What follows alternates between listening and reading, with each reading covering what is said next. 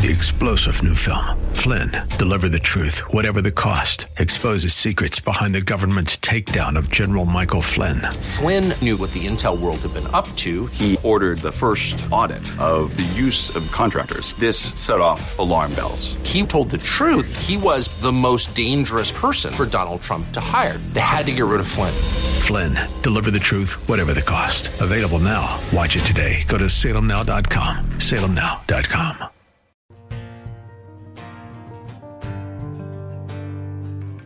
Hello, and welcome to In the Word, a ministry of Calvary Chapel of Orlando. We hope that God speaks to you today as we continue our study, verse by verse, chapter by chapter, with Senior Pastor Will Ramirez in the book of Joshua.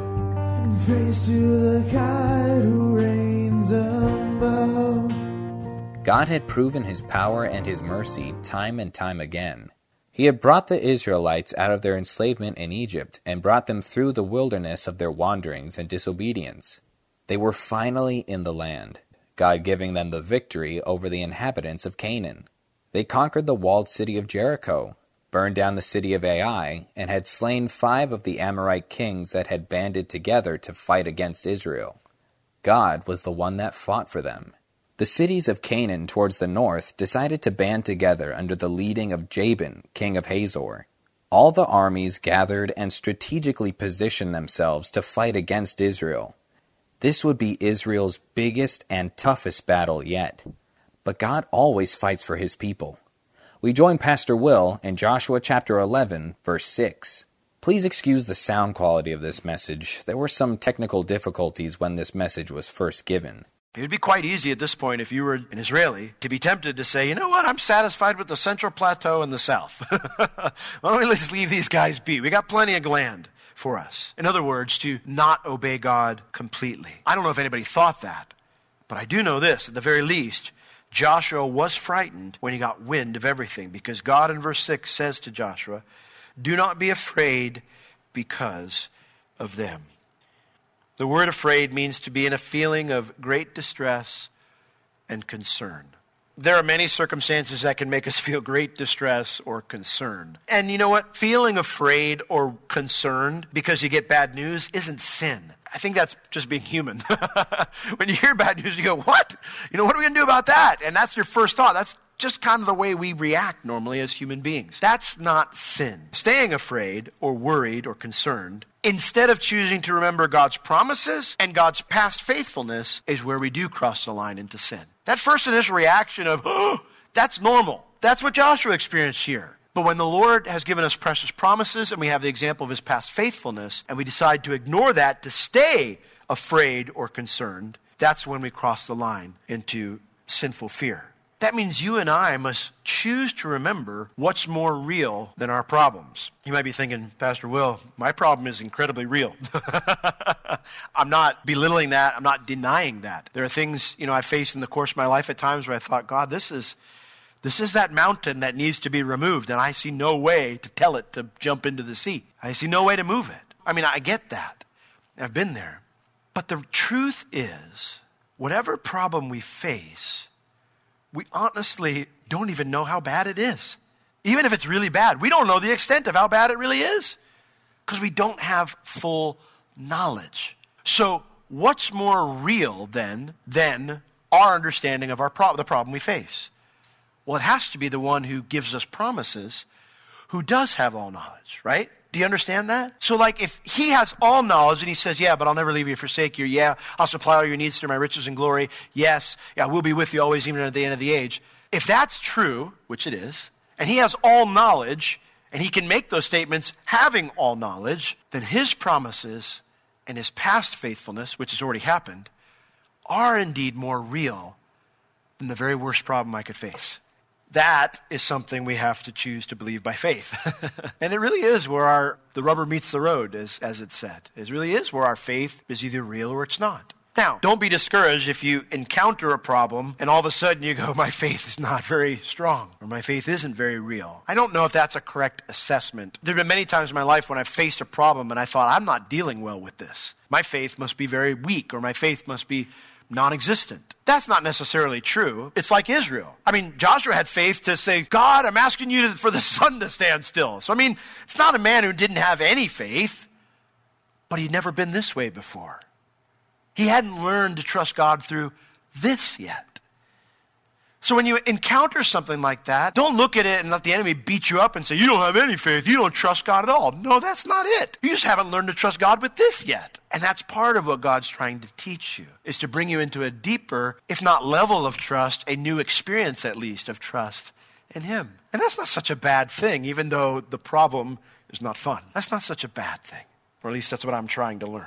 Now, God why does he tell him not to be afraid because of them? Verse 6 For tomorrow, I love the Lord says, about this time, right about this time, you know, maybe give or take a few minutes, about this time, why deliver them up all slain before Israel? Now, God's promise of victory here is pretty, pretty drastic. I will deliver them, not some slain, all slain before you this time tomorrow. This time tomorrow, you won't, you won't have any enemies left from this army. They'll all be dead.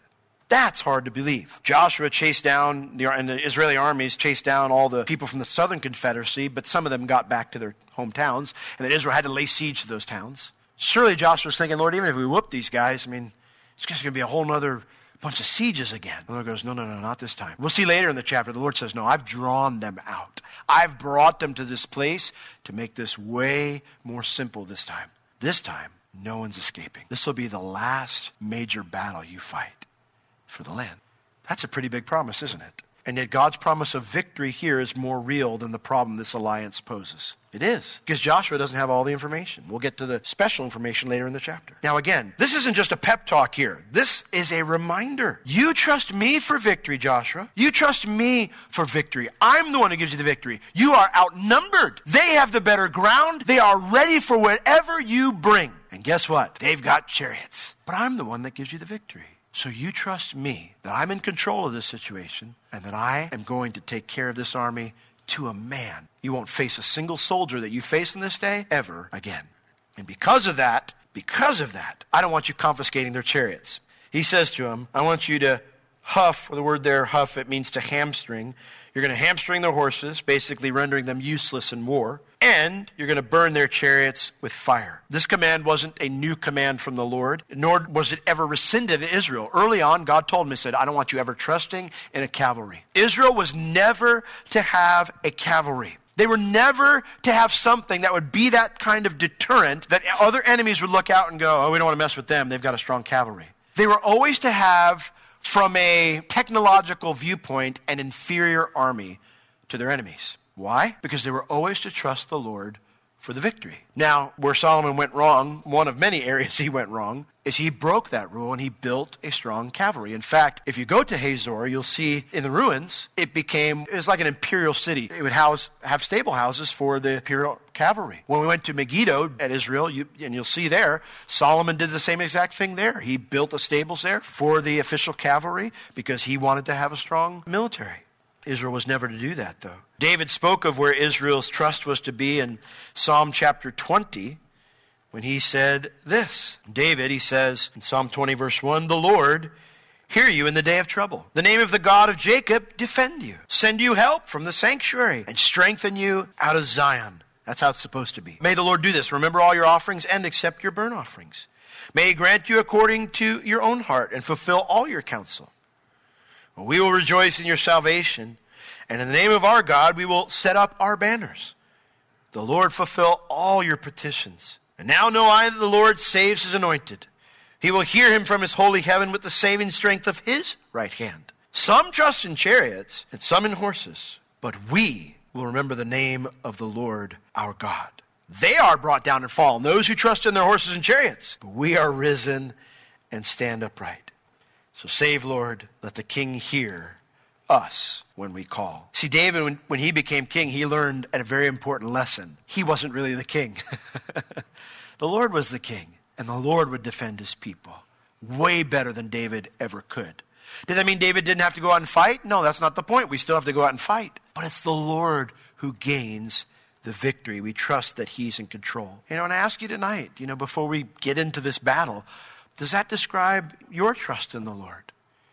Or do you trust in these other things to get you through? Do you trust in the Lord? Or are you resting in your chariots? Well, verse 7, that was all Joshua needed. So Joshua came and all the people of war with him against them by the waters of Merom. And I love this. Suddenly, and they fell upon them it was a long march north from uh, Gilgal to Merom, but Israel wasted no time in attacking the moment they got there. It says they attacked suddenly and fell on them. The word suddenly means all at once. This was no strategy. There was no, hey, how do we tackle the high ground? It means in an instant, all at once. It also has the idea of unexpectedly. There was no special strategy for the wadi, no special strategy for the high ground, no special strategy for the chariots. They just rushed at them. They fell upon them. Israel simply attacked with all they had, and it completely caught the Canaanites off guard. Completely. Why would an inferior force charge a fortified position directly? You know, I heard someone say once, the enemy can't know what we're doing and figure out if we don't know what we're doing. Don't know if that's the best plan. But in this instance, it was God's plan. They didn't know what to do. They didn't react. They just see these guys charging at them. It doesn't look like there's any strategy. It doesn't look like, and they are frozen to inaction. And so the high ground doesn't help them that much. Chariots don't help them that much because once you get into the high ground, you can't use the chariots. Chariots are supposed to keep them from getting there. And once Israel got across the wadi, it no longer provided the adequate defense that a body of water can. They caught the Canaanites totally off guard because despite all their planning, the Canaanites were never in control of anything. The Lord was. Verse 8 And the Lord delivered them into the hand of Israel who smote them and chased them unto Great Sidon and unto Misrephoth Maim and unto the valley of Mizpah eastward. And they smote them until they left none remaining. And Joshua did unto them as the Lord bade him. He huffed their horses and burnt their chariots with fire. That word delivered, it means to give to someone or to present to someone. You ever heard, oh, he gifted it to him on a silver platter? That's exactly what the Lord did here. The southern campaign was long Lots of sieges. We get, we get a list of every city name by name that's conquered and how it was conquered. Here, none of that. The Lord literally gifted the entire army, the entire victory, to Israel. And it says that they smote them. They defeated them until they left none of them remaining. The wadi didn't matter, the high ground didn't matter, the chariots didn't matter, being outnumbered didn't matter, because God gifted the victory to Israel. And when God gifts you the victory, there is no way you can lose. All you have to do is receive it by faith. And that's what Israel did. Some of these soldiers fled northwest. Greater Sidon is Phoenician city in the northwest. The same thing with Misrephoth Maim. It's a little bit south of Sidon, but these are Phoenician cities to the northwest. Others fled to the northeast to Mount Hermon, but none escaped. This was not just an Israeli invading army conquering a sitting Canaanite people. This was God's judgment upon individuals who stubbornly refused to repent.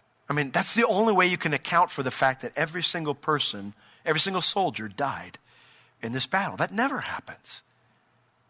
This was God's judgment on individuals who stubbornly refused to repent. Now, God told him that. He said, I want you don't leave anyone alive, slay them all. Joshua obeyed that command. Now he needs to obey God's second command to hamstring the horses and burn the chariots with fire. And that's exactly what Joshua does in verse 9. Obedience is so crucial to experiencing Christ's victory. Now, when I bring that up, people hear that and they go, That's it, Pastor Will. That's why I don't ever experience victory. I, I still disobey at times. I didn't say perfection, I said obedience perfection, that would be legalism. But isn't that obedience? Isn't that doing what, doing what God says all the time? That's obedience, right? What is obedience? Biblically, what is obedience? I love one of the things that the New Testament says. It's a phrase that's used a couple times. And it'll say, and they obeyed the gospel. We don't use that phrase anymore today. It's reformers used it a lot. We don't use that phrase anymore today. Like I don't when I give an altar call, I don't say now today you need to you need to obey God's command to receive the gospel. But we don't do that. We call people to get saved, you know, to repent of their sins and receive Christ. But what we see in the book of Acts, a lot of times it mentions, or in the, Paul's letters, it mentions that, yeah, when you first obeyed the gospel. Obedience, part of it is receiving God's gracious gifts by faith. That's part of being an obedient Christian. Part of what we miss out on God's blessing is because God wants to do good things for us. And we go, I'm not worthy, God. I, you know, you know I, I, God could never want to bless me like that because I still fail. Okay, welcome to humanity. the Bible says He knows our frame, that we're just dust. And he pities us like a father pities his child. Listen, there are times when my kid, if he keeps doing something he shouldn't be doing over and over again, there's discipline, you know, or if it's something where he just keeps making poor choices, where I do come alongside and go, I love you. But this is part of why you need to make better decisions. But like when my kid comes crying to me the first time or the second time, my first reaction isn't to go, get out of here, man. If you just make better decisions, you wouldn't go through this. And a lot of times, you see it in their eyes. They know they made a bad decision and they're heartbroken. And what do you do? You wrap your arms around them. You wrap your arms around them. And that's what the Lord does with us. No, He doesn't excuse our sin. But part of obedience is receiving God's gracious gifts by faith. The other part, of course, is denying ourselves and following God's orders. But they both are important. And Israel does both here. God delivered the battle to them. All they had to do was receive it by faith. And then He gave them specific orders. They needed to obey them and follow them. And they did. And so, because of that obedience, they experienced the full extent of the victory God wanted to give to them. Now, I ask you, do you receive God's gifts by faith or do you try to earn them? Do you deny yourself and follow God's orders or do you ignore Him and do your own thing? The answers to not just one of those questions, but both of those questions will often explain why we're living in victory or defeat. Now, the battle's won, but the task isn't finished. Soldiers aren't the only stubborn people who haven't repented. So, verse 10 And Joshua, at that time, after every soldier had been defeated, he turned back and he took Hazor. He captured it, and he smote the king thereof with the sword. Don't you like Mr. Jabin here? We need to all fight! You out there. I'm going to stay in my nice city. But Joshua killed the king with the sword, for Hazor before time was the head of all these kingdoms. And they smote all the souls that were therein with the edge of the sword, utterly destroying them. There was not any left to breathe. And he burnt Hazor with fire. Now, the conquest of the north would be very easy compared to the sieges in the south because no one had any able bodied soldiers left. Now, you would think at that point in time, you might run up the white flag, right? Like at that point in time, when you don't have an army left, and Israel's coming. You would think at that point in time, you might want to run up the white flag and say, Could we talk? Could we talk? But they don't. When we read about the killing of every soul in some of these cities, and we think, I God never see a God of grace and mercy doing that. What else is God supposed to do? How else is he supposed to get their attention? What else? What other more chances are they supposed to get? They don't repent. Israel used most of the conquered cities as their own cities when the land was later distributed to the tribes. But it mentions here that Hazor was the head of all those kingdoms. It had led the way in this defiance against God. And so perhaps other cities would see the complete destruction and repent. Unfortunately, they don't. Now, the archaeologists, when they did their excavations, they have confirmed Hazor's complete destruction during this time period. It would not be rebuilt again until King Solomon did so many centuries later. And the excavation of Hazor serves as a modern example of what happens when you defy God. You don't just lose that battle, you lose everything. You lose everything. Verse 12, what about the other cities? Do they repent? Nope. And all the cities of those kings, and all the kings of them did Joshua take, smote them with the edge of the sword. And he utterly destroyed them as Moses, the servant of the Lord, commanded. But as for the cities that stood still in their strength, the uh, cities that were high upon mounds with adequate defensive systems, those would be good for Israel to move into. Those they did not burn. Israel burned none of them save Hazor only. That did Joshua burn. Again, thus God's promises through Moses come true. In Deuteronomy 6, verses 10 through 12, he says, I'm going to give you houses you didn't build, vineyards you didn't plant, you know, all these things that you, you had nothing to do with. And that's exactly what Israel would do when they would move into these conquered cities after they would wipe out everyone in them.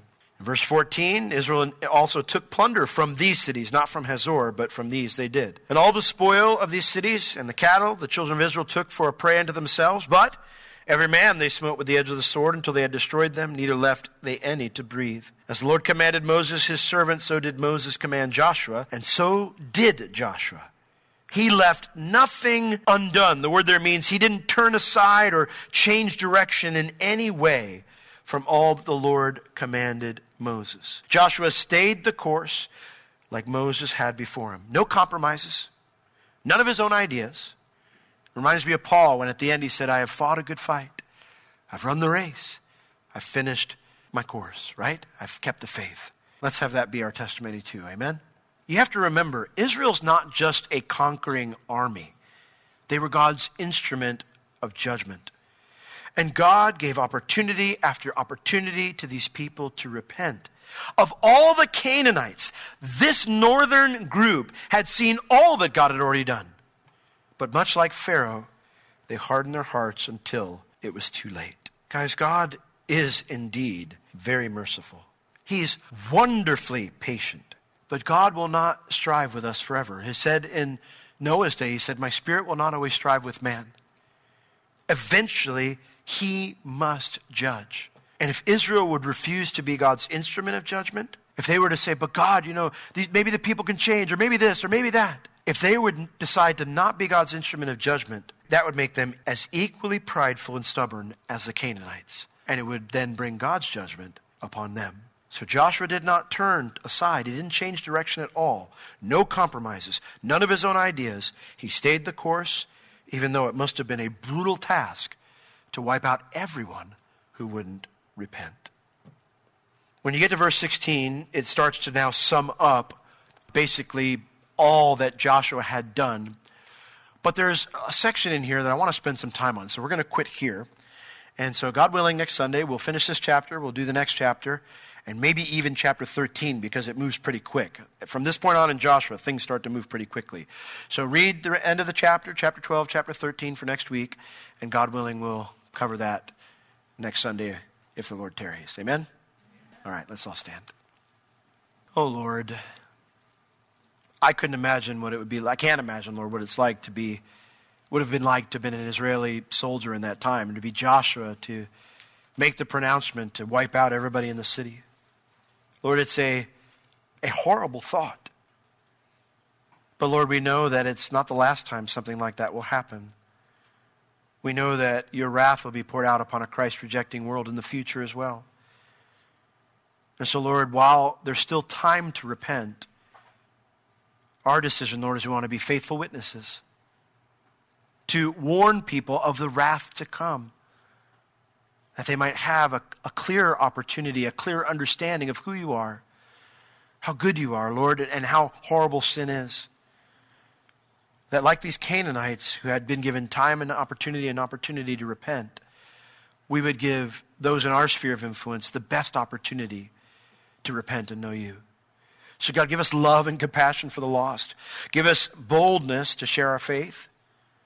And, Lord, help us to walk in light of the fact that you're in control, to be obedient to you, not just in following your commands, but also in receiving your gifts by faith. The good things you want to do for us by faith, Lord. We thank you that you're in control, and we trust you for the victory. In Jesus' name. Amen. Israel faced the largest and most formidable army they had ever faced. The odds were stacked against them. In human understanding, this would spell the certain end for the nation. But God is the God of the impossible. He fights for his people. He has everything under his control. We need not worry about how things will work out. We need only to obey his word to us, trust it, and live it out. God is for us. Who can be against us? If you have any spiritual or physical needs, please contact us. We would love to pray for you and assist you in any way we can. You can reach us at Calvary Chapel Orlando at 407 523 0800 during our office hours Tuesday through Friday, 9 a.m. to 4 p.m. This has been In the Word with Pastor Will, a ministry of Calvary Chapel Orlando.